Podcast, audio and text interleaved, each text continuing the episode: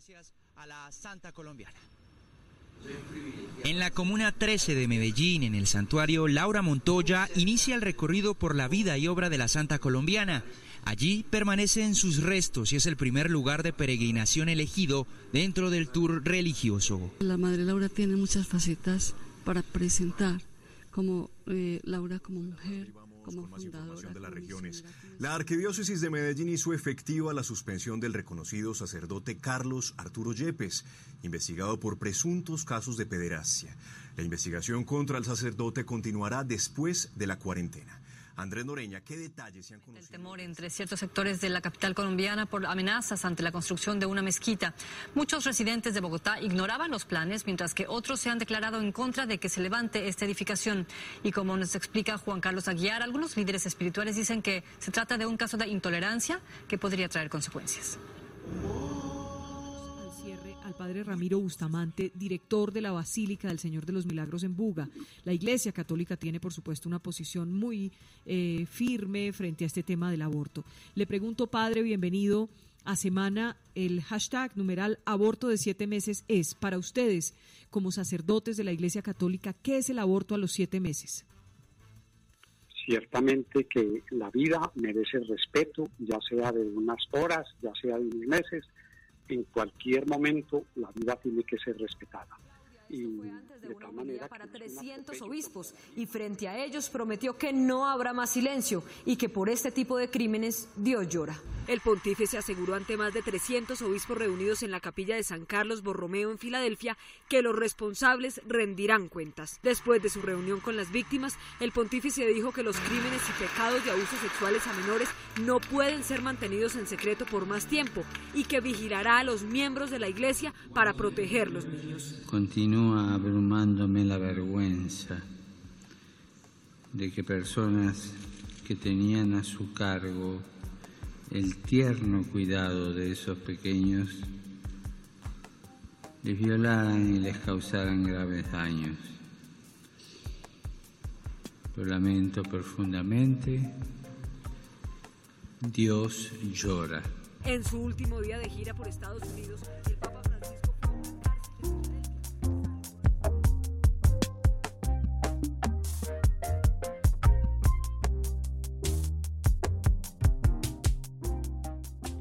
Hola a todos y bienvenidos a un nuevo episodio de Presunto Podcast, episodio 99. Esperamos que todos hayan pasado una gran Semana Santa. ¿Qué hubo, Santiago Rivas? ¿Cómo está? ¿Cómo se saludaría en este capítulo? Hola, Sara. no, no, por favor. Camilo Jiménez Santofimio, ¿cómo le va? Gracias por volver. Muy buena, Sara, ¿cómo estás? Bien. María Paula Martínez. No puedo como Santiago emular. No, no puedo cantar. No puedo cantar como en la iglesia. Y hoy, además, tenemos un invitado especial que nos va a acompañar en una conversación sobre la Iglesia Católica, la Semana Santa y las dificultades o facilidades de cubrir esta fuente, que es Juan Pablo Barrientos, que actualmente es periodista de Vorágine y conocido también por su investigación al premio de Simón Bolívar a Mejor Investigación que se llama Dejad que los niños vengan a mí, que también pues es un libro. Hola Juan Pablo, ¿cómo estás? Y gracias por estar con nosotros hoy. Hola Sara, Santiago, Camilo, María Paula. Gracias por la invitación, muy, muy amable, muy querido, muy generosos. Entonces, bueno, como aprovechando la fecha, queremos hablar de este tema, queremos enfocarnos en estas fuentes que muchas veces no citamos lo suficiente y pues que son parte fundamental de nuestra institucionalidad, incluso pues cuando se habla de Estado laico. Entonces, como que todas estas preguntas sobre periodismo y fuentes e iglesia hoy en Presunto Podcast. Les recuerdo que tenemos una página web que es www.presuntopodcast.com. En esa página pueden encontrar las plataformas donde nos pueden escuchar y además pueden unirse a nuestra comunidad de Patreon en patreon.com slash podcast. Pueden apoyarnos también no solo escuchándonos. Y ya saben, la mejor forma de ayudar a que este ecosistema de podcast crezca es que ustedes le recomienden a otros cómo y dónde escuchar podcast. Comencemos.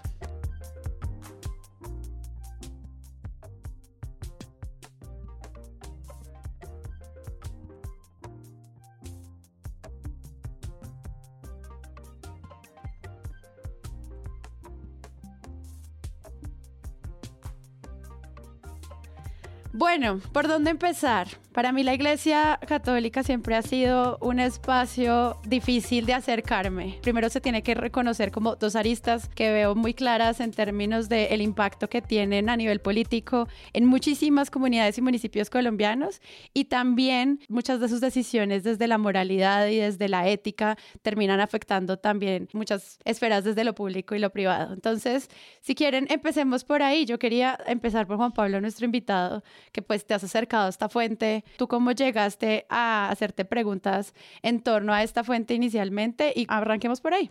Bueno, eh, gracias a una película, a Spotlight, que fue ganadora del premio Oscar de la Academia, creo que fue en 2016.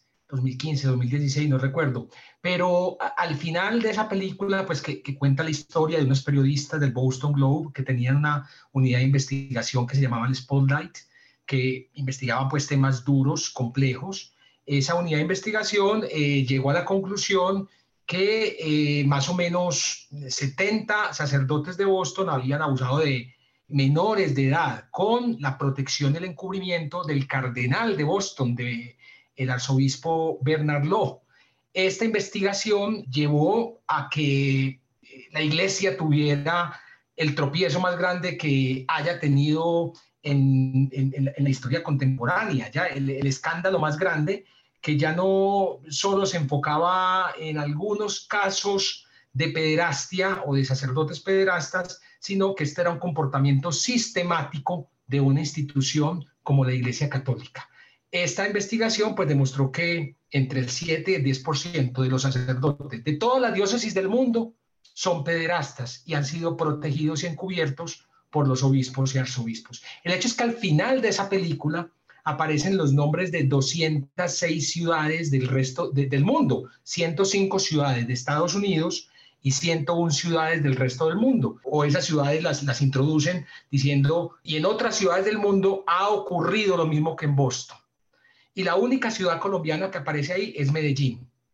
La única que aparece es Medellín. Entonces eso me llamó a mí mucho la atención yo dije, yo soy de Medellín qué tan raro que yo nunca he escuchado que en Medellín se haya condenado a un sacerdote o haya habido alguna investigación por temas de pederastia, voy a comenzar a investigar. Y investigando, investigando, pues llegué a un primer nombre, luego un segundo nombre, hasta que llegué a 17 nombres de 17 sacerdotes denunciados por pederastia y protegidos por las autoridades eclesiásticas de Medellín y de la Iglesia Católica Colombiana. Y fue cuando lancé eh, o publiqué la primera investigación, dejar que los niños vengan a mí en la W. Luego comenzaron a llegar denuncias de todo el país. Eso fue en marzo de 2018. Ya en septiembre de 2018, seis meses después, publico la segunda parte de dejar que los niños vengan a mí y ya no eran 17, sino 45 sacerdotes de todo el país. Ya después de eso, Planeta me pide que escriba un libro, pues me, me aventuré a hacerlo porque yo no soy escritor, soy simplemente un reportero y pues publico este libro, el cual sale en septiembre de 2019, pero en octubre pues recibe una cantidad de tutelas eh, y denuncias que pedían que el libro fuera retirado de las librerías y que se parara su impresión. Esto fue lo que hizo que el libro incluso se conociera, ese intento de censura previa que estaban promoviendo algunos sacerdotes. Entonces, grosso modo, eso es como la explicación de, de, de, dónde viene el interés. Es de un pequeño dato que vi en una gran película y a, partir de ahí, pues han llegado muchísimas denuncias más de todo el país, siguen llegando y yo sigo a través de muchas tutelas que yo he interpuesto por acceso a información contra la arquidiócesis. Yo llegué, eh, una de esas tutelas fue escogida por la Corte Constitucional y la Corte Constitucional con la sentencia T09120 pues me dio la razón a mí Gracias a esa sentencia, yo ahora estoy accediendo a los archivos secretos de todas las diócesis, arquidiócesis y comunidades religiosas de Colombia para hacer el gran mapa de la pederastia, para demostrar que esto no es de algunos municipios o algunos departamentos o algunas ciudades más católicas, sino que este es un comportamiento sistemático y estructural de una institución que es muy poderosa, no solo en lo religioso, sino también en lo político, porque estamos hablando del Estado Vaticano, un Estado que tiene relaciones con el Estado colombiano y que esas relaciones les ha permitido tener unos blindajes, un blindaje como el del concordato desde 1973, que a pesar de que la mayoría de artículos del concordato fueron declarados inexequibles, pues la Iglesia sigue apelando a ellos para seguirse blindando. Pues yo quería preguntarle, Juan Pablo, cómo le fue con el entorno, con el ecosistema de medios. ¿Qué respuesta o qué reacción tuvo por parte de la prensa? Simplemente porque mi percepción eh, con respecto a la iglesia es que también está partida en dos. Y hay una parte en donde el poder de la iglesia está muy relacionado todavía con el poder político, eso cada vez es mm, menos notorio, ¿no? Cada vez, por ejemplo, pues eh, están más lejos de, de, la opinión pública y de la conversación pública personajes como Alejandro Ordóñez, pero sigue siendo obviamente un poder muy grande. Y me gustaría saber cómo le fue en cuanto usted se hizo parte de la noticia o protagonista de la noticia, con todas las tutelas, con los bloqueos que se hicieron al, al lanzamiento de su libro. ¿Qué respuesta recibió o qué tipo de cubrimiento sintió que le hicieron los medios? Creo que los medios han hecho, han hecho la tarea de hacer el cubrimiento sobre esas investigaciones y sobre esas noticias, porque pues involucran a personajes muy importantes de la Iglesia Católica de Colombia. O sea, estas investigaciones ya han tocado al cardenal de Colombia, que era el arzobispo de Bogotá, Monseñor Rubén Salazar, al presidente de la Conferencia Episcopal de Colombia, que es el arzobispo de Villavicencio, Monseñor Oscar Urbina, quien ha protegido a más de 40 sacerdotes denunciados por pederastia, al vicepresidente de la Conferencia Episcopal, que es el arzobispo de Medellín, Monseñor Ricardo Tobón, quien ha cubierto y se ha demostrado pues con pruebas, hemos mostrado así las pruebas reinas, es decir, las cartas, los documentos que demuestran que estos altos jerarcas han encubierto a sacerdotes pederastas. Estas investigaciones han involucrado a Octavio Ruiz Arenas, que es el colombiano con el cargo más alto en el Vaticano y que se ha demostrado que el señor cuando fue arzobispo de Villavicencio pues también encubrió y protegió a sacerdotes eh, pederastas. Entonces yo, yo creo que por, por, por, la altura de estos personajes, por la importancia de ellos más bien, o el padre Carlos Yepes, que es el cura más famoso de Antioquia y era toda una institución, por cuenta de estos personajes, pues los medios han hecho el cubrimiento. Ahora, simplemente el cubrimiento, no ha habido otros medios o otros periodistas que se le metan también a este tema, uno, uno sí quisiera. Yo no les estoy exagerando cuando les digo que en mi correo electrónico tengo más de 200 denuncias de todo el país.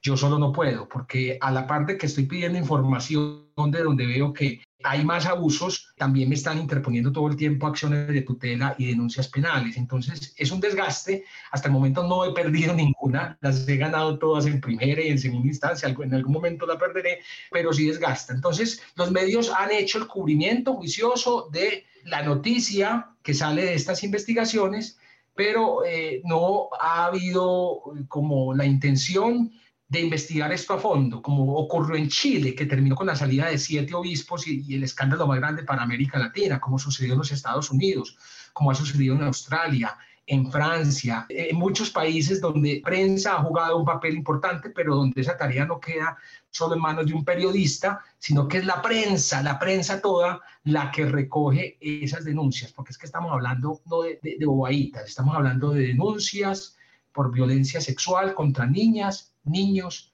y adolescentes. Porque a uno, a uno le dice muchas veces, ya para, ¿y por qué no denuncia usted a los pastores? O a las otras iglesias. Y a las 8 en punto les contamos que autoridades en el Atlántico continúan pendientes de la comunidad religiosa que mantiene un ayuno prolongado a la espera, según ellos, de la segunda llegada de Jesucristo a la tierra. En casas del municipio de Sabana Larga y en Barranquilla se encuentran reunidos. Los actos sexuales de un pastor de la iglesia de Salen en Pasto tienen alarmado a la comunidad. Las fotos que aparecieron en un diario de la ciudad es donde se denuncia que Álvaro Gámez Torres tiene relaciones sexuales con las menores a pocos metros donde se realiza el culto. Pues francamente yo como padre de familia, yo con este pastor donde lo llegaría a encontrar, con estos casos que ha pasado, francamente yo le doy su par de tiros, hermano. Es... El pastor evangélico Miguel Arrázola ungió a sus feligreses cartageneros con cantos de adoración y alabanza y amenazó de muerte a un periodista. Dijo que si él no fuera cristiano, yo desde hace rato estuviera boca abajo metido en la ciénaga de la Virgen de Cartagena. Dale gracias a Dios que soy nacido nuevo, tengo el Espíritu Santo y Jesucristo en mi corazón, porque hace rato estuvieras en la ciénaga, la ciénaga de la Virgen. Porque pues cuando esas denuncias contra pastores o miembros de otras iglesias llegan a la fiscalía, no entra un concordato, no entra la anunciatura, no entra el Vaticano a defender, no entra el derecho canónico, no entra todo ese poder, entran otros poderes, entra mucho dinero, pero no hay una legislación que los proteja. Ellos son juzgados como cualquier otro ciudadano. Se defenderá mejor porque tendrá mejores abogados, pues, o, o, no mejores abogados, pero sí mejores pagados o muy famosos. En el caso de la iglesia es que desde la propia legislación hay un blindaje, hay una protección y yo creo que esa es la denuncia. La denuncia es que toda acusación contra un sacerdote por abuso sexual a un menor de edad tiene que llegar es a la fiscalía. Punto. Sea la fiscalía buena, mala, la que no es, pero es la fiscalía que tenemos, la que nos tocó. El derecho canónico no tiene por qué estar resolviendo estos casos, o sí, resuélvalos internamente. Pero cuando ustedes, señores Iglesia Católica, reciban una denuncia de esta, la tienen que transmutar de inmediato a la Fiscalía General de la Nación para que la Fiscalía sea la que haga la investigación. No es posible que el derecho canónico esté por encima pues, del derecho que nosotros tenemos o la justicia que tenemos nosotros como colombianos. Entonces, Santiago, han hecho la tarea, han cubierto, pero uno quisiera que si hubiera más unidades de investigación al respecto porque no estamos hablando de decenas ni de centenas. Aquí son miles de denuncias como en todos los países, solo que no se han destapado. Mm. Eso que hablas del acoso judicial me parece fundamental para el trabajo periodístico. Lo dejo ahí porque María Paula tiene una pregunta. Me surgen muchas preguntas eh, sobre el trabajo de Juan Pablo y el origen de esto, ¿no? Yo creo que al final que nuestra constitución de apenas el año 91 empezó a separarse esos poderes, yo creo que todavía adolecemos de ese coletazo, ¿no? O sea, hasta el 91 nuestra constitución decía, en nombre de Dios se decreta uno, ¿no? Y por ahí en el artículo, estaba mirando ahorita cuál es que era, cuál es que era, creo que es 38, espérense, sí, 38, hasta el año 91 dijo, la religión católica, apostólica y romana es la de la nación y los poderes públicos la protegerán y harán que sea respetada como esencial elemento del orden social. Se entiende a la Iglesia Católica. Entonces, yo sé que son, digamos, meras frases de una carta que para el año 91 ya era un pobre cadáver exquisito del que se habían hecho muchísimos cambios, pero yo sí creo que el papel que culturalmente, pero también políticamente ha jugado la Iglesia Católica es relevante a la hora de su cubrimiento, porque no es cualquier fuente, es una fuente muy poderosa que no solamente está anclada en el Estado Vaticano que nombraba Juan Pablo, sino que además hacia adentro, pues hay una cierta reverencia a ese poder de antaño que viene además legitimado por, por la Constitución, pero también por la aceptación social y cultural que tiene y que también la protege o hace difícil cuando están en la palestra pública. Entonces, entrevistan a un sacerdote acusado de pedrastia en radio y bueno, entonces, pero padre, ¿es verdad que usted mantenía una relación amorosa con la niña? Pues no, no hay relación amorosa de un adulto de 45 años con una niña de 14. De entrada, estamos preguntándole por un delito, ¿no? ¿Cómo diablos le digo a esta persona presunta acusada de algo, como decía Juan Pablo, tan grave como es el abuso sexual a menores de edad? Esa, esa entrevista a la que tú hablas la hice yo, eh, María Paula, eh, al, padre Nelson William Montes Lizarazo. Yo tuve una, una relación de amor con Paola, consentida, a pesar de la, de la edad, por ella y consentida también por, por sus padres y sus hermanos. A raíz de esa, de esa relación de amor, nació un niño, ¿sí? Mi hijo. Pero antes, antes de ir a, al nacimiento de su hijo en el año 2005, eh, vamos a hablar un poco de eso que usted llama una relación de amor. ¿Es una relación de amor la relación de alguien de más de 30 años con una menor de 10 años? ¿Usted cree que se le puede llamar a eso relación de amor? ¿Eso no es más una relación de abuso? Sí, eh, como, como le dije, uno cuando se enamora no, no tiene un calendario para avisar, para mm, decir cuántos años tiene uno cuántos años tiene la otra persona, ¿cierto? yo no sé si tú escuchaste toda la entrevista, absolutamente toda, porque yo sí vi que sacaron algunos apartes en cuando, en donde, cuando yo le decía al sacerdote, venga, pero perdóneme usted frente a esto, frente a lo otro, pero ¿cómo le pide perdón a un pederasta? ¿Pero cómo le va a preguntar esto o aquello a un pederasta? Hombre, yo la defiendo en la medida en que logré por primera vez que un pederasta se sentara a hablar conmigo.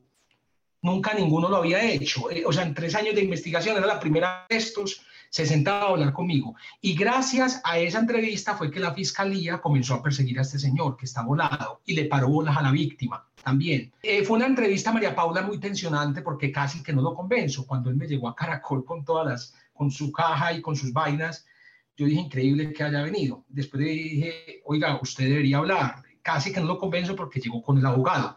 Luego estuvo con el abogado ahí desde el minuto dos, tuvo amague de pararse, de pararse de esa entrevista Por lo tanto, yo ahí sí digo yo, e, el fin sí justificaba los medios y el medio no era llegarle a él, oiga, maldito pederasta, me pederasta, o usted por qué abusó, porque se me iba a parar de una de la entrevista porque el abogado todo el tiempo le estuvo haciendo caras. Pero si usted escucha eh, la entrevista completa y, y, no se escuchan solo algunos apartes en los cuales, pues yo soy amable para lograr la entrevista, no agresivo, sino amable, pues van a ver que yo le digo, ¿usted cómo puede decir que es una relación de amor? Le repito, un eh, abuso sexual a una menor de 10 años, ¿ya? Pero entiendo, entiendo su crítica, eh, María Paula, y entiendo también su reacción frente, a eso, pero no sé, la invitaría, me imagino que lo hizo, y si lo hizo, pues podemos hablar de otros elementos de esa entrevista, pero yo creo que pues logré lo que estaba perdiendo de hacía 10 años y era que nadie tuviera en el radar a este señor y que la fiscalía lo esté persiguiendo y que hoy esta mujer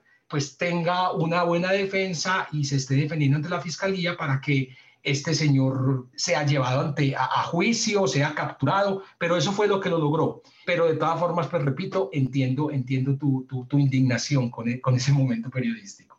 Oye, Juan Pablo, yo tengo una pregunta y es, pues digamos, esta entrevista, las personas que nos están escuchando, la están escuchando después de Semana Santa, más allá de tus denuncias y más allá de lo que se conoce, digamos, en términos generales en relación con este aspecto oscuro y generalizado de mm, la iglesia en varios lugares del mundo, eh, pues la gente sigue yendo a misa. Y yo, pues, por un lado, pues creo que soy consciente de que sería ingenuo pensar que el impacto inmediato debería ser que la gente deje de ir a misa pues porque está el culto de por medio y bueno, hay tantas otras cosas que representa la iglesia y tantas otras necesidades que tiene la gente en su vida que, que quizás estas denuncias no hagan que su rechazo o su protesta frente a las cosas que, por ejemplo, tú denuncias sea esa, la de dejar de ir a la iglesia. Pero te quería preguntar, ¿cuál es entonces el, el, impacto para la iglesia? Pues por lo que has visto y quizás por lo que tú esperas también como un periodista que está, que está desenterrando estas cosas. En otros países, por ejemplo, la gente lo que hace es retirarse de la iglesia, ¿no? Dejan de pagar impuestos y entonces ahí dicen yo voy a seguir creyendo, yo voy a seguir haciendo X, Y, Z cosas, pero yo ya no le pago impuestos a, la iglesia. En Colombia, en Colombia, ¿cuál podría ser ese impacto? Yo con la parte religiosa, Camilo, no me meto mucho, que es algo personalísimo, pues, de, de las personas y yo respeto mucho eso. En enero yo perdí a mi mamá y la estuve acompañando en los últimos días, las últimas horas en el hospital y pude compartir con mucha gente que estaba en la misma situación, con seres queridos ahí y veía como para ellos su pastor, su sacerdote, el que fuera y le aplicara los santos óleos a un paciente era tan importante, era algo, algo súper relevante. Cuando muere mi mamá, entonces es sospechosa de COVID y la reacción de todos mis hermanos, a, a pesar de que ellos sabían pues, que, que, que, yo he hecho estas investigaciones, es, ¿y la misa? ¿Y quién le va a hacer la misa? ¿Y cuándo le van a hacer la misa? Y toda la gente del barrio preguntaba por la misa y por la misa y por la misa. Entonces yo profundamente, pues, eh, respeto eso, respeto eso. Yo, yo nunca me he metido con, con, la parte religiosa de la gente y no esperaría que el resultado sea que la gente deje de ir a misa. En encuestas que he leído, sí se ha notado que siempre en la iglesia, que ha bajado, pues, en su, en su favorabilidad y que hoy en día mucha menos gente se reconoce como católico, ¿ya? Yo no sé si será el resultado no de las investigaciones de aquí, sino de todo el mundo, porque es que esto es algo que semanalmente se está hablando de un caso grande en alguna ciudad o en algún país del mundo.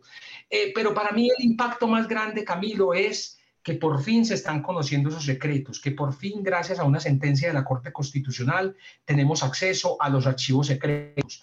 Pero en, en por ejemplo, eh, publicamos una historia del arzobispo de Medellín, eh, a quien la Corte Suprema de Justicia le confirmó una sanción por desacatar una sentencia. Esas noticias en los 90, inicios de los 2000, nunca las habíamos escuchado, pero aquí la Corte Suprema ya le está diciendo a un arzobispo colombiano, vicepresidente de la conferencia episcopal, no señor, su derecho canónico no está por encima de la justicia colombiana, por encima de nuestro derecho. Y ya la Corte Constitucional, repito, por medio de una sentencia, dijo no, cuando se trata del derecho que tienen los niños, niñas y adolescentes a vivir con dignidad, a que nadie los abuse sexualmente, pues no hay, no hay tampoco derecho canónico que valga, no hay concordato que valga y no hay secretos para ustedes que valga, así que tienen que entregar esa información. Entonces yo creo que ese es el cambio más importante y es por donde les está doliendo a, a la Iglesia Católica. Poco a poco todo el mundo se les están metiendo a la casa y están destapando esos archivos secretos. Un paréntesis acá, aprovechando la conversación que tuvimos con Juan Pablo Barrientos, buscamos también a José Mojica Patiño, quien actualmente es editor de especiales multimedia del tiempo y tiene una larga trayectoria cubriendo la fuente de religión para el tiempo. Le preguntamos sobre los retos, sobre los temas, sobre otras preguntas, no solamente cercanas a la denuncia de lo que está haciendo también Juan Pablo, sino también a las historias de la gente, que es el enfoque con el que hemos visto muchas de las historias de José. Esto fue lo que nos dijo. Sara, yo llegué a cubrir los temas de religión al periódico El Tiempo en el año 2007. Yo era corresponsal en, en Boyacá. Llego yo a, a, El Tiempo y en El Tiempo históricamente ha habido un periodista que cubre temas de iglesia. Es decir, a mí, a, mí me interesaban y de hecho yo cuando estuve en Boyacá y cuando estuve en, en, en, Tolima, yo hacía historias que tenían que ver con, con, religión, con curas exóticos. Recuerdo una historia de un cura, de un cura gallero, tenía gallos y, y, él iba a las peleas de gallos eh, en un pueblito por allá en Boyacá. Recuerdo a un, a un sacerdote con estigmas, que le salían las estigmas de, de, de, como los estigmas de Cristo en Semana Santa puntualmente. Duré como seis meses detrás de él hasta que finalmente me contó su historia y me dejó tomarle fotos y sus manos con las heridas.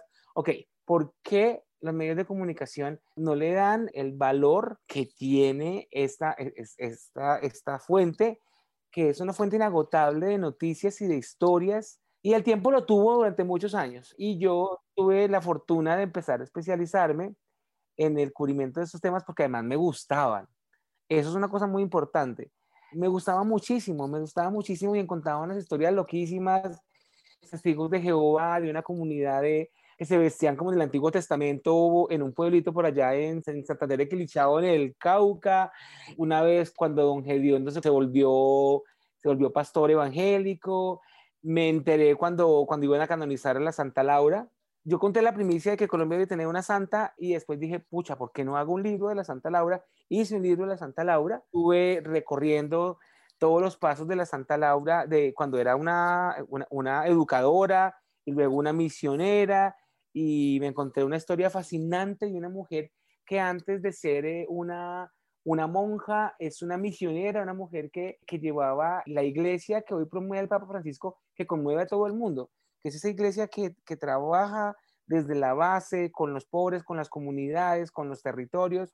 Eh, después tuve la oportunidad de viajar con el Papa. Cuando el Papa vino a Colombia, yo tuve la oportunidad de ser uno de los pocos periodistas colombianos que estuvieron con el Papa. Entonces, pero esto es porque lo hacía yo con mucho empeño porque me conectaba como cuando tú cubres cualquier, tú eres, cubres política o cubres eh, orden público y que te haces amigo eh, de, los, de los policías, del comandante y tales, pues yo me hice amigo de los curas y de los obispos y de las monjas.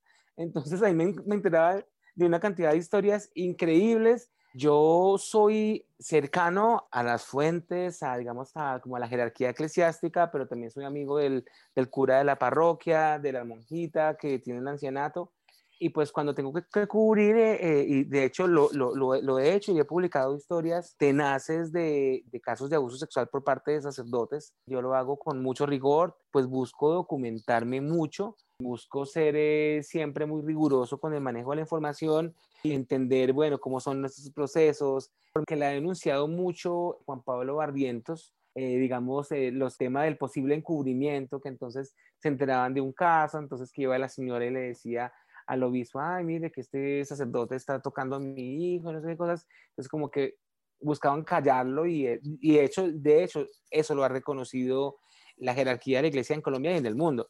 Como que buscaban acallar un poco eh, la situación y como que movían al cura del problema para otro lado. Es periodismo puro y duro, como siempre, lo que yo busco hacer. Y bueno, quisiera tener más tiempo para hacerlo porque hay, unas, hay unos temas y unas historias increíbles. hoy, hoy, hoy precisamente me encontré con una historia de una, de una chica de la Escuela de Periodismo del Tiempo que le hizo una entrevista al obispo de Buenaventura. Y es un obispo paradísimo, un obispo, un obispo que se le enfrenta a las bandas criminales, es un obispo que, que lo han amenazado de muerte. Y así como él hay gente muy, muy, muy interesante.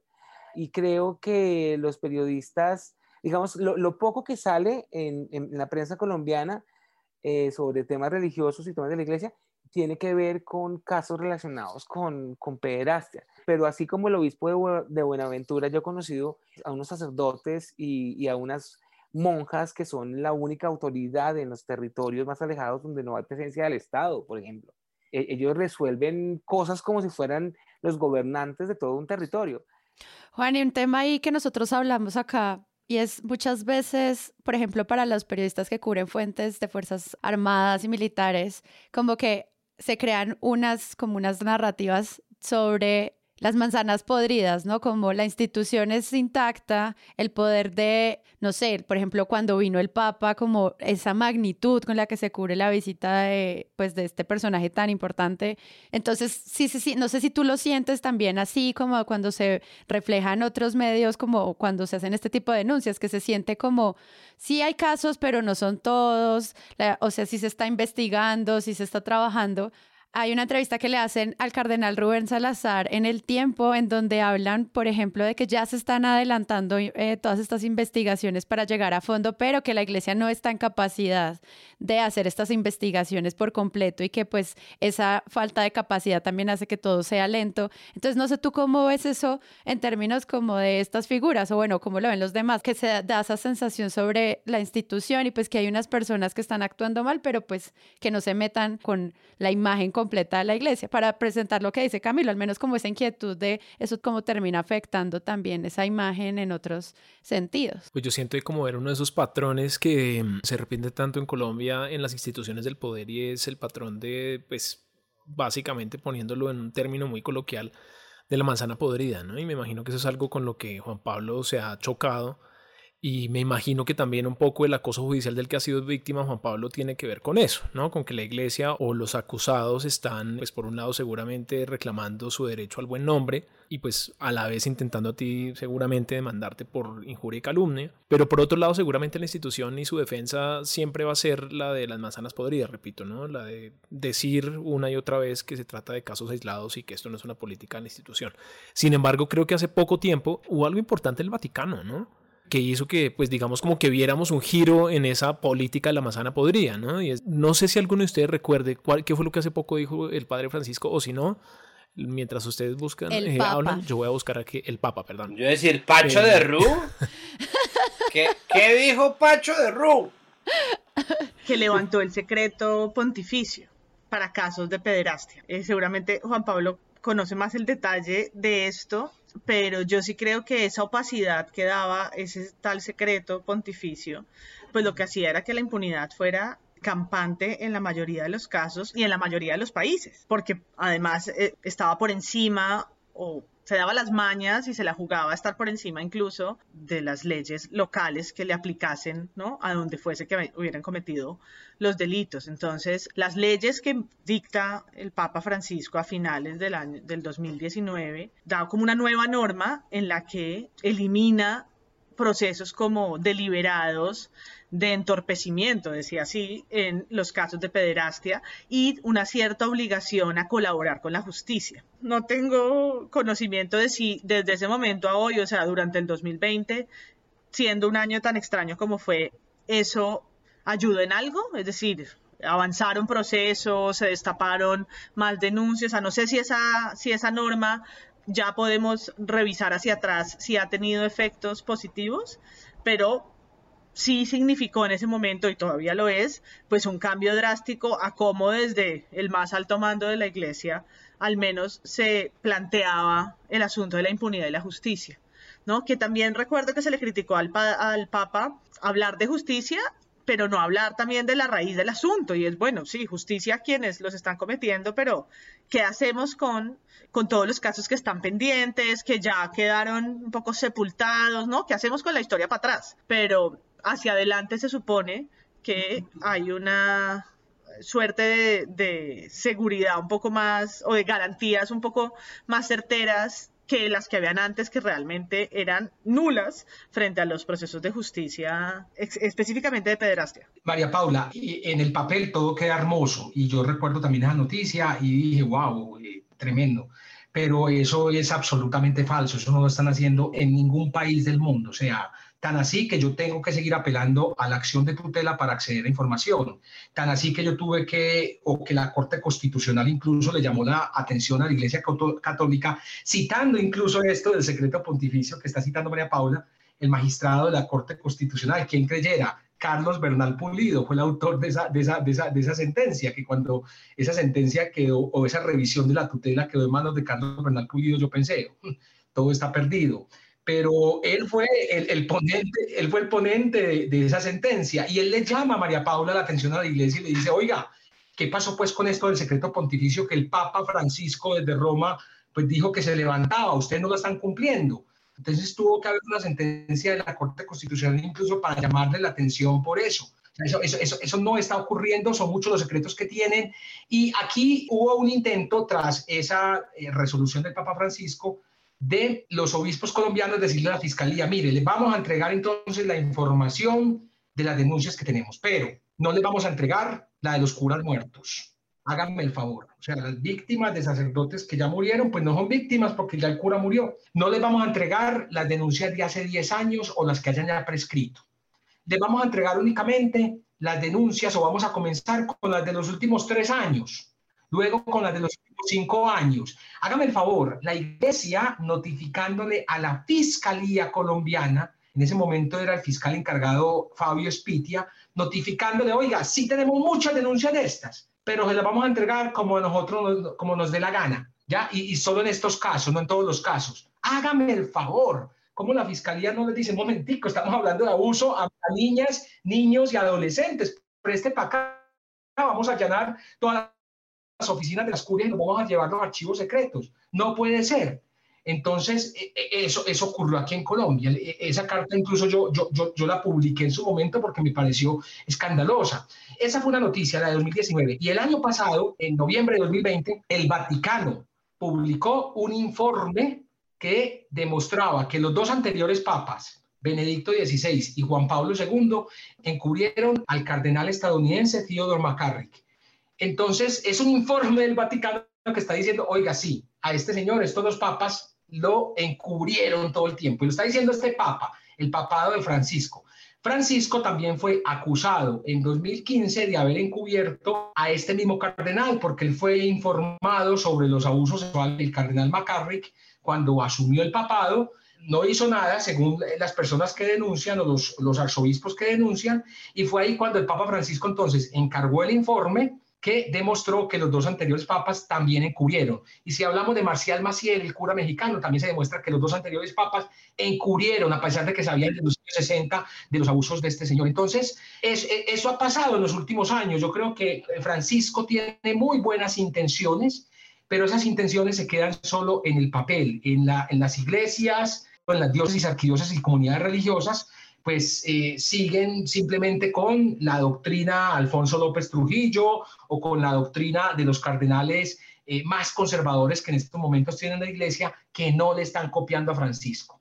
Entonces son muy bonitas intenciones, muy buenas intenciones, que han terminado unos informes muy reveladores, muy escandalosos, pero que en el papel se ven maravillosas, pero que ya uno ve la acción y la interacción con las autoridades civiles de cada país es nula, no está pasando absolutamente nada y eso del secreto pontificio, eso todavía continúa. Juan Pablo, cuando tú has, pues ahora que has entrado, pues ya desde hace un buen rato de hecho, a todo este mundo y hacer reportería ahí, te quería preguntar con qué tipo de institución te has topado, con una institución eclesiástica monolítica que se mueve, digámoslo así, como en grupo, donde es difícil acceder a, fuentes eh, reservadas, donde no te hablan ni siquiera off the record, o, pues por supuesto sin pedirte que aquí revelen ninguna fuente ni nada, pero has, tenido la sensación de que hay momentos donde el monolito se quiebra y puedes eh, tener accesos y hablar con personas que están dispuestas a hablar francamente y ayudar, ¿no? Sí, eh, Camilo, las fuentes protegidas para esta investigación en su mayoría son curas son sacerdotes, porque pues ahí hay también personas buenas que tienen su vocación, que están comprometidas y que han denunciado. Para mí alguien que, que no denuncia, que se queda callado y que sabe todo lo que está ocurriendo y, y aún así guarda silencio, como lo dijo en algún momento el cardenal Rubén Salazar, es tan violador el que viola como el que encubre.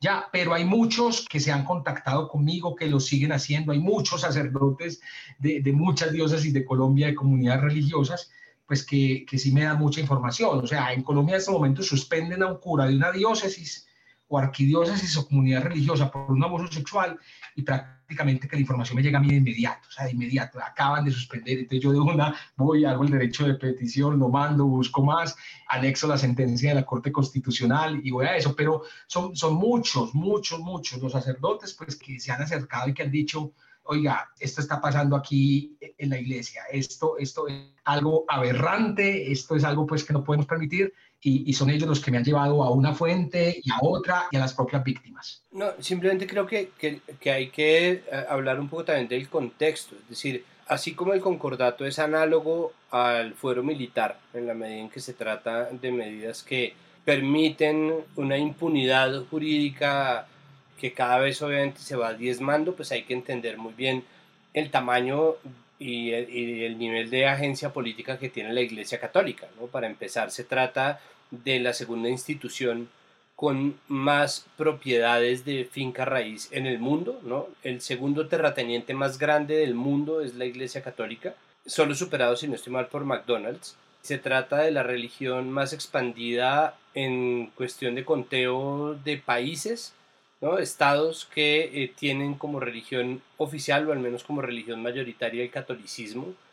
Se trata de una entidad que tiene un poder económico gigantesco, incluso si se le ha quitado poder político, y estamos en un país en donde hasta hace unos 40 años la iglesia todavía un poco decía por quién votar, ¿no? Y el Estado laico ha generado una relación muy ambigua en la medida en que sí, tenemos un Estado laico, pero tenemos funcionarios públicos que tienen retratos de Jesucristo en sus oficinas, que organizan eh, rezadas del rosario, tenemos funcionarios públicos que todavía consultan con la iglesia qué hacer, eh, la prensa en general está buscando todavía comunicados de la Conferencia Episcopal Colombiana, del Cardenal Primado de Bogotá, de las arquidiócesis para hablar sobre los distintos temas del país sobre lo divino y lo humano, entonces eh, se pronuncia acerca del proceso de paz, se pronuncia acerca de la JEP, en favor o en contra. La Iglesia juega todavía un papel preponderante en nuestra vida política, pero tampoco puede ser llamada a cuentas precisamente porque este es un Estado laico.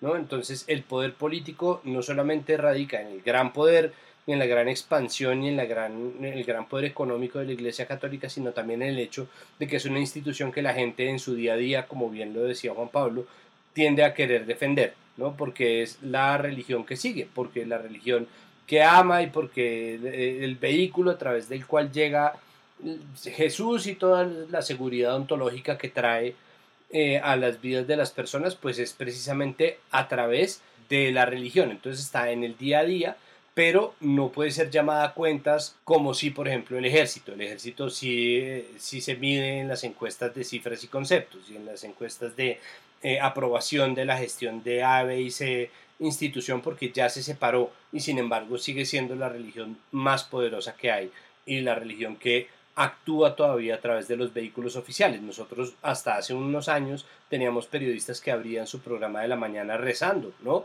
O diciendo, vamos a pedir a Dios que nos dé un buen programa. Entonces la presencia de la, de la religión, querámoslo o no, es mucho más orgánica que la del resto de las instituciones y en eso también radica parte del poder, parte del hecho de que se quiera defender a priori a, la iglesia y decir como no, no, esto no, esto es una institución que, que estamos tratando de proteger. Sí, pues piensan eso también como el impacto de la iglesia en el proceso de paz y en lo que se está llevando, por ejemplo, en conversaciones como de altísima violencia que se vive en el Cauca, en el Catatumbo, o sea, son organizaciones que en serio aglomeran un poder político local muy importante y que fueron y han sido fundamentales en el apoyo de muchísimas comunidades allí, eh, María Paula. Antes de llegar a ese papel que ha jugado también la iglesia a nivel local y enfrentada muchas veces a los, a los grupos armados, ilegales y demás, recordé un titular que fue muy famoso y que creo que también resume varias de las cosas que hemos dicho acá y lo difícil que es cubrir la fuente y pasarla también a la zona noticiosa, ¿no? ¿Cómo pones las frases que se dicen y, cómo reflexionas desde el medio y con qué criterio editorial lo haces. Entonces eh, está este padre que fue famoso el año pasado en Estados Unidos, en Rhode Island, porque le negó la comunión a 44 políticos que se declararon pro aborto. Y no solo hizo eso, que no tengo ni idea en la iglesia hacia adentro cómo funcione la negación de la comunión, y creo que eso no es tan relevante como que dijo que la pederastia no mataba a nadie y el aborto sí. ¿no? Y esa frase fue titular en muchísimos medios. Si uno la pone en Google, aparece en medios en México, en Perú, en Chile, en Colombia, ¿no? Él lo dijo. ¿Y qué tipo de debates se abren alrededor de? Porque por supuesto aquí estamos hablando solo o hemos hablado de cuando los padres, en este caso, cometen los delitos de abuso sexual con niñas, niños o adolescentes, pero también creo que hay otra, esa otra cara que es cuando se empiezan a revolver en este caso con el del aborto, o simplemente se habla desde la moral cristiana sobre asuntos de derechos humanos en general, ¿no? Que también complican nuestra palabra favorita, la narrativa, ¿no? Cómo vamos a cubrir aborto o matrimonio por parte de personas del mismo sexo, llamando a la fuente iglesia a opinar.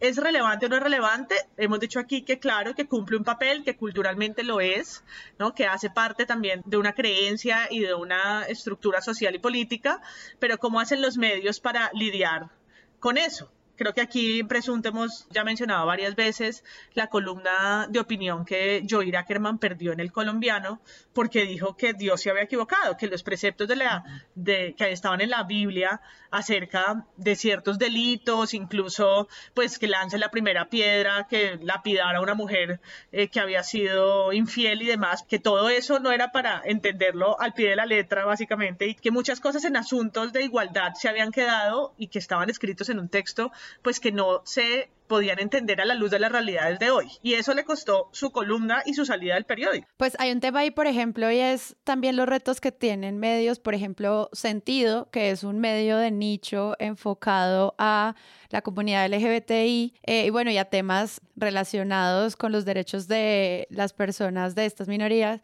de cómo vivir la espiritualidad, que también son maneras interesantes bajo las cuales los medios pueden acercarse a preguntas en torno a la religión, obviamente desde como lo hace Juan Pablo, del trabajo estructural político y pues sobre los delitos, y también desde cómo, cómo el cubrimiento que se puede hacer sobre cómo la gente está viviendo espiritualidad, su espiritualidad, que también es parte como de la vida cotidiana de las personas. Y siento que esas son preguntas interesantes porque a veces pueden caer en lugares como de vivir y ya, y como que te pongan la misa en la mañana y que dejan por fuera como muchas complejidades más interesantes que podrían pasar ahí. Por ejemplo, recientemente robaron la sede de la Conferencia Episcopal de Colombia. Eh, se robaron unas cajas fuertes, un dinero y unos documentos. Y casi que todos los noticieros abrieron con eso. Tanto de radio entrevistaron al, al secretario de la Conferencia Episcopal. Y claro, algo muy grave, lo robaron, la inseguridad en Bogotá, mil vainas pero una semana antes se denunció que el presidente de la conferencia episcopal había encubierto a un sacerdote que había sido denunciado por pederastia en Miami. Cero medios, o sea, ni un solo medio le hizo eco a esa investigación que estaba sustentada en cartas del arzobispo de Villavicencio, que es presidente de la conferencia episcopal, y el arzobispo eh, de Miami. Entonces, claro, todavía existe e-, ese culto esa, esa, esa importancia, esa relevancia que se le da a la iglesia, que se le da a los obispos, que se le da a los, a, los arzobispos. Y, y, y, de ese tema hablaremos por muchos días, del, del, robo, pero no de lo que creo yo que es realmente importante o más importante, porque sí, un robo puede ser importante, no, no voy a decir que no es importante, pero, pero ojo, aquí este señor encubrió a, un, a, alguien denunciado por pederastia por más de 10 años, le dio tres parroquias y lo pasó de parroquia en parroquia. Y es el presidente de la conferencia episcopal que una semana después pues fue atracada y que esa fue la noticia con la que abrieron todos los medios y no la otra que afectaba a la cabeza de la conferencia episcopal. Cuando tú haces ese llamado como a que haya más, no sé, unidades de investigación que se centren en estos temas, no sé si de pronto tú has visto en tu experiencia como que uno haya periodistas que estén usando, digamos, a favor de ellos y sus investigaciones, lo que se logró con la sentencia de la Corte que empezó con tu investigación y dos, si de pronto comentando con los demás en conversaciones de periodistas te digan, uy, no, es que uno se mete ahí, es a llenarse de tutelas, es el triple trabajo, como que en serio la estrategia de acoso judicial funciona para desincentivar como este tipo de investigaciones, porque pues yo me imagino que con todo el trabajo que tienen muchos medios, pues no todos se pueden dar el lujo de que haya un periodista haciendo una investigación y lidiando además con abogados y con tutelas que pues incrementa el trabajo eh, y pues al final también termina siendo pues un modelo muy, muy específico y muy efectivo de, de censura. Sí, total, total. Y tuve una experiencia con una periodista de Medellín, una de las corresponsales de Noticias Caracol en Medellín, Catalina Botero que después de la suspensión del padre Carlos Yepes, que es el cura más famoso de Antioquia, que lo suspendió el propio Papa, el Papa lo suspendió. Yo no tengo el poder para pues, suspender a un cura. Yo presenté unas investigaciones, el Papa lo suspende y Catalina Botero sale con un publi reportaje, la cosa más espantosa, a favor del padre Yepes, entrevistando a otro cura que dijo, mire, no, yo una vez fui a un retiro, en la habitación con él y él no me metió mano. O sea, ese fue el testimonio que presentó la periodista para decir que no, que es una santa paloma y que el cura es muy bueno y que esto es toda una persecución que le está haciendo la prensa. Eso, eso, me parece muy, muy grave, pues porque, porque Caracol tiene pues alta difusión en todo el país y sale una investigación de esta y sale una periodista a decir, no, es que yo soy un instrumento de Dios, porque eso es más o menos lo que dijo ella por ahí, que me ha buscado para defender a este santo sacerdote. Yo no sé si será santo o no. El hecho es que en estos momentos tiene tres denuncias por abuso sexual a menor de edad y que el Papa Francisco, directamente el Papa, lo suspendió. Obviamente nos habría encantado que los temas sobre la iglesia tuvieran que ver exclusivamente con que se apareció la Virgen en una fresa, pero pues esto simplemente pues como que nos supera, o sea, en términos de impacto sobre la relación que tenemos con la iglesia, simplemente pues eso al final termina opacando cualquier otro tipo de temas, como ya lo dijo Juan, como pues sí, es muy grave que roben un, edificio, pero ¿y las víctimas qué? ¿Qué va a pasar con ellos? Pues yo quisiera decir dos cosas, pues en mi trabajo como periodista hace mucho tiempo tuve que también estar cerca de algunos casos de, pues, digamos, graves mm, relacionados con esquemas criminales de la iglesia y también con, pues digamos, relacionados también con abuso sexual y con violencia sexual contra, contra niños y jóvenes. Y en otro momento de mi vida también tuve que ver con otras, digamos, como asuntos también oscuros de la institución católica, sobre todo en relación con eh, corrupción, en relación con iniciativas u operativos de la propia iglesia para tapar otras cosas muy incómodas de ella, como es, por ejemplo, su xenofobia en algunos países del mundo, su racismo, incluso pues como su pasado, ¿no? que pues en Europa especialmente estuvo relacionado pues con los grandes crímenes de, del siglo XX, con el nazismo y otro tipo de, de dictaduras de esa época, pero a la vez pues en Colombia especialmente cuando empecé a trabajar aquí ya hace ya 10 años, me di cuenta de que la iglesia también era una excelente forma de poder llegar a los a ciertas comunidades y a ciertas partes del país y sobre todo como de poder entender contextos que pues algunos periodistas eh, de ciudad, más bien alejados de esas comunidades, alejados de los problemas de esas comunidades y de la forma como por ejemplo el conflicto armado les había golpeado, que esos, esa, iglesia o más, que la institución, que esos curas eran muchas veces un camino para poder entender.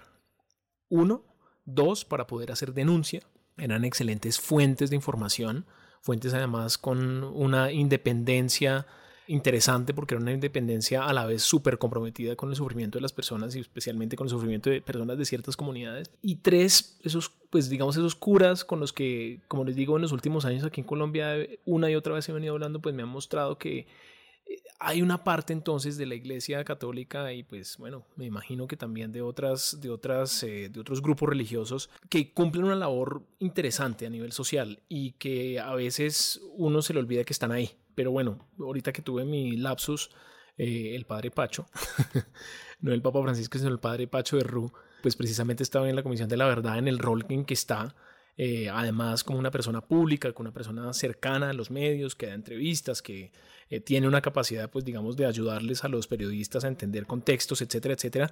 y él es un resultado de eso, ¿no? De, ese, de, esa, de esa vena, de esa otra vena de la Iglesia Católica que sí, está, sí ha estado muy relacionada con, con asuntos ya digamos como de preocupación social y asuntos que pueden ser relevantes para el periodismo ya no desde la denuncia sino desde el contexto. Pues esto es como una especie como de poner cosas al otro lado de la balanza sin en absoluto querer ocultar o ponerme a, a lo que dice Juan Pablo y a esa otra realidad tan, tan fuerte y tan violenta que viene de allá, ¿no?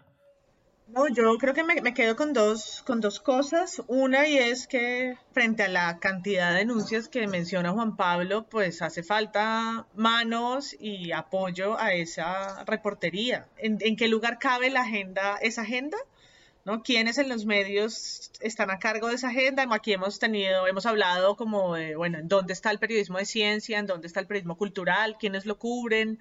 ¿Cómo se, se ganan esos espacios en una sala de redacción? Y yo creo que también de este episodio queda la pregunta y sobre el cubrimiento que pues probablemente está en la sección política de poder, pero que al parecer más bien desatendida frente a algo que de nuevo pues sigue ahí, las denuncias siguen, la impunidad ha estado generalizada desde, desde hace muchos años y tal vez ahora, si bien no hay un mejor marco, pues creo que puede ganar más visibilidad y sin duda empezar a, no sé, traer casos y que hayan algunas consecuencias, así sea la mínima, que es que estas personas salgan de los cargos que todavía ostentan en tanta tranquilidad. Y la otra es eh, pues un poco en línea con lo que decía Camilo, pues que nos queda faltando, yo no sé, otros tantos episodios de esto mismo, porque hoy hemos hablado de uno solo, nos hemos concentrado en, unos, en una clase de delitos y en un asunto pues que también para el periodismo,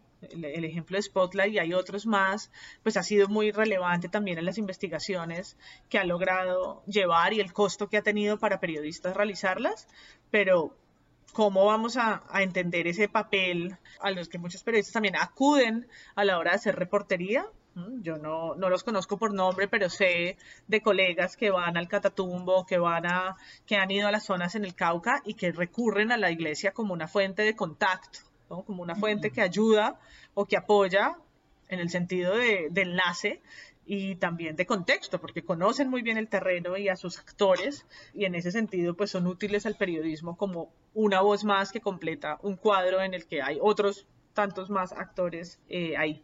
Entonces, sin duda, podemos volver. Hemos tratado por encima también el tema, no sé, de las creencias, la pseudociencia, en fin, todo lo que también alrededor de la cultura está, de una cultura que además es sincrética y de la que, en la que convergen muchas creencias y creo que eso también es otro tema interesante para el cubrimiento periodístico. Eh, la, la palabra clave a la hora de pensar en el papel que tiene la Iglesia Católica en nuestras vidas y hago énfasis, además, hincapié absoluto en la Iglesia Católica, que es nuestra iglesia por default, ¿no? Tanto que hemos hablado mucho en este episodio sobre la iglesia, sin ningún tipo de especificación, cuando hay muchas otras iglesias que en muchos casos también son victimizantes, como pasa por ejemplo con el pastor cristiano que fue denunciado por las igualadas, pues que tiene muchas denuncias penales y que fue además señalado públicamente por las igualadas de acoso y abuso sexual. Hoy les vamos a hablar del pastor Francisco Jamocó, fundador de la Iglesia Cristiana El Shaddai, denunciado ante la Fiscalía por distintos tipos de violencia sexual. Según nuestras fuentes, Jamocó usa el poder que tiene la Iglesia para hacerle mucho daño a las mujeres, daño del que tiene conocimiento la Fiscalía, pero no ha hecho nada, nada, nada, hasta el momento. Antes de continuar, les queremos pedir... Hay muchos otros entes de poder, pero el poder católico sigue siendo gigantesco y ese poder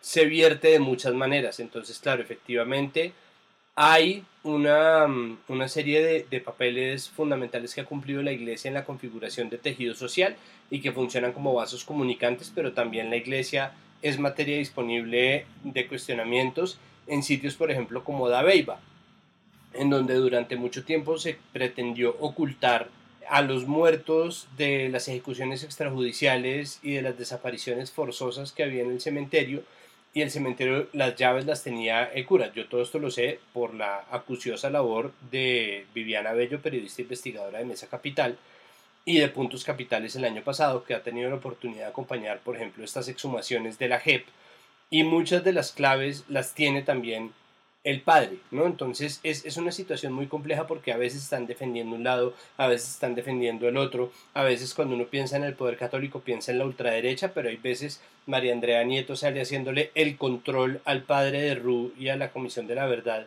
diciendo que como son de izquierda, ¿no? entonces la, eh, la Comisión de la Verdad es una venganza de la izquierda. Eh, está obviamente el CINEP y está lo mucho que la Compañía de Jesús ha hecho por la verdad, pero yo estoy de acuerdo con Juan Pablo en que cualquiera, cualquiera de estos papeles termina siendo secundario frente al nivel de victimización y de encubrimiento sistemático que ha generado la Iglesia. Y en ese sentido no hay poder que deba dejarse sin rendir cuentas, no hay institución que deba a la que deba permitírsele salir impune de una noticia como esta. Entonces, ahora, aprovechando que en este país tan a menudo utilizamos la narrativa de los niños, sea para criticar las políticas que buscan relajar la guerra contra las drogas o acabarla de inmediato, las políticas que buscan un nuevo enfoque con respecto a la legalización del consumo de estupefacientes, las leyes que o las medidas que buscan en nombre de la salud pública permitir que los niños salgan y vuelvan a los colegios, o cada vez que se habla de los niños en general, ¿no? Cuando se les bombardea y se les defiende, estamos muchas veces olvidando que una de las instituciones más importantes en nuestra vida es una victimizadora sistemática de menores de edad y en ese sentido tendríamos que empezar a poner en práctica nuestro Estado laico un poco más, empezar a meter un poco más en nuestro temario para que no sea Juan Pablo el único periodista que recibe esas denuncias y las tramite, porque seguramente hay muchos más que han tenido en sus manos documentos por el estilo y han decidido dejarlos, razón por la cual terminan llegándole a Juan Pablo un poco con retroactividad, ¿no? Como mire, yo denunciando esto tanto tiempo, nadie me puso atención, siento que de pronto usted sí, porque tenemos solamente una persona, necesitamos, y ahí me uno al llamado de María Paula, pues más manos en esa reportería toda denuncia por violencia sexual contra niñas, niños y adolescentes tiene que llegar al escritorio de un fiscal. Si la Iglesia Católica no entiende eso, pues seguirá siendo una empresa del crimen organizado transnacional dedicada a proteger y a encubrir a peligrosos depredadores sexuales. Yo creo que eso, eso, eso, eso resume eh, mi investigación y mi trabajo periodístico al respecto. Es, es, es eso, es que es que estamos hablando de delitos tan graves que no pueden ser eh, solamente manejados eh, por el derecho canónico y por la Iglesia Católica. A mí me da mucha pena, pero por eso tenemos un Estado de Derecho donde hay unos fiscales y hay unos jueces que condenan estos delitos. Claro, y yo creo que una reflexión también para los que quisieran meterse a estas investigaciones y es el reconocimiento de la transparencia como un valor fundamental para acceder a estas cosas y que un periodista tenga que tutelar y que además reciba constantemente tutelas que entorpecen su trabajo, pues solo demuestra como que estos son obstáculos que pues van a seguir ocurriendo, quién sabe cuánto tiempo que tú dices, así ya está escrito en el papel, hayan buenas intenciones. Quiero darle las gracias a todos por participar en este como editorial, a Juan por compartirnos de su experiencia en el trabajo periodístico y pues también de lo que pues tú nos dices como también los retos de hablar con esta gente y que te suelten información. No, gracias, gracias a ustedes, apreciados colegas, muy, muy amables por, por, darme este espacio. Para mí es muy importante, yo creo que, pues, que la gente entienda que esto no es una guerra como me han querido pues, pintar contra la iglesia, no, son las denuncias periodísticas frente a unos delitos muy graves que tienen que ser investigados por las autoridades civiles. Muchas gracias, de verdad. Sí, pues periodismo y el poder, o sea, cualquiera que se sea. Santiago. Muchísimas gracias, como siempre un placer estar en el 99. Oh, por Dios. ¿Y Camilo? No, muchas gracias. Y Juan Pablo, qué gusto haberte escuchado. Ojalá vengas un poquito más y ojalá vengas algún día de pronto a hablar de vorágine, que creo que también para nuestra audiencia es bien interesante saber en qué van ustedes. Vamos a cumplir 100 episodios y 3 años de emisión. Por favor, conéctense a nuestras redes sociales porque les vamos a tener una sorpresa, presunto en vivo en directo, sin edición, pero por YouTube. Ojalá algún día podamos vernos las caras otra vez en tarima, pero mientras tanto, eh, gracias a todos ustedes por escuchar.